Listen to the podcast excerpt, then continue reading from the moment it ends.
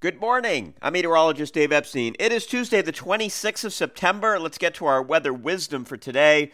A lot of clouds out there, a couple of spots of drizzle or showers here.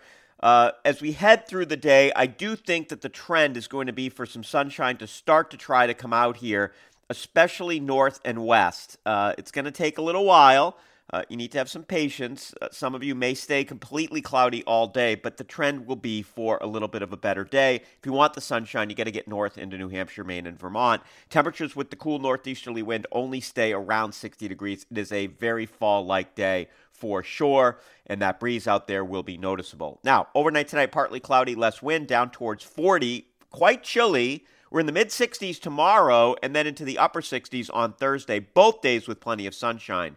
We stay with a few clouds here on Friday as a little weather system approaches. I think we'll stay dry, temperatures in the 60s. By the way, did not have much rain yesterday, even though it was just rather damp and yucky.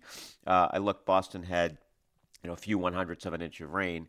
And then as we head for Saturday, we should get back to sunshine and we start to warm up here Sunday into the 70s and Monday maybe in the mid to upper 70s. I think we could see an 80 degree day here early next week. So as we start October, we may feel a bit like summer, which would be kind of nice uh, to have a couple of summer days before we go into uh, fall like stuff. So we do, uh, I don't say we always hit 80 in October, but it's not super unusual that our last 80 degree day ends up in October. So we'll see how that pans out. But Generally, I'm not expecting much, if any, rain here over the next seven days. So, except the shower here uh, that some of you are experiencing this morning, a couple little light sprinkles, I don't see much in the way of rain uh, for the next week. So, it's kind of a dry week and should be good for outdoor soccer games, football, golf, all those other fall activities, albeit a bit cool each morning. Have a great day, everybody.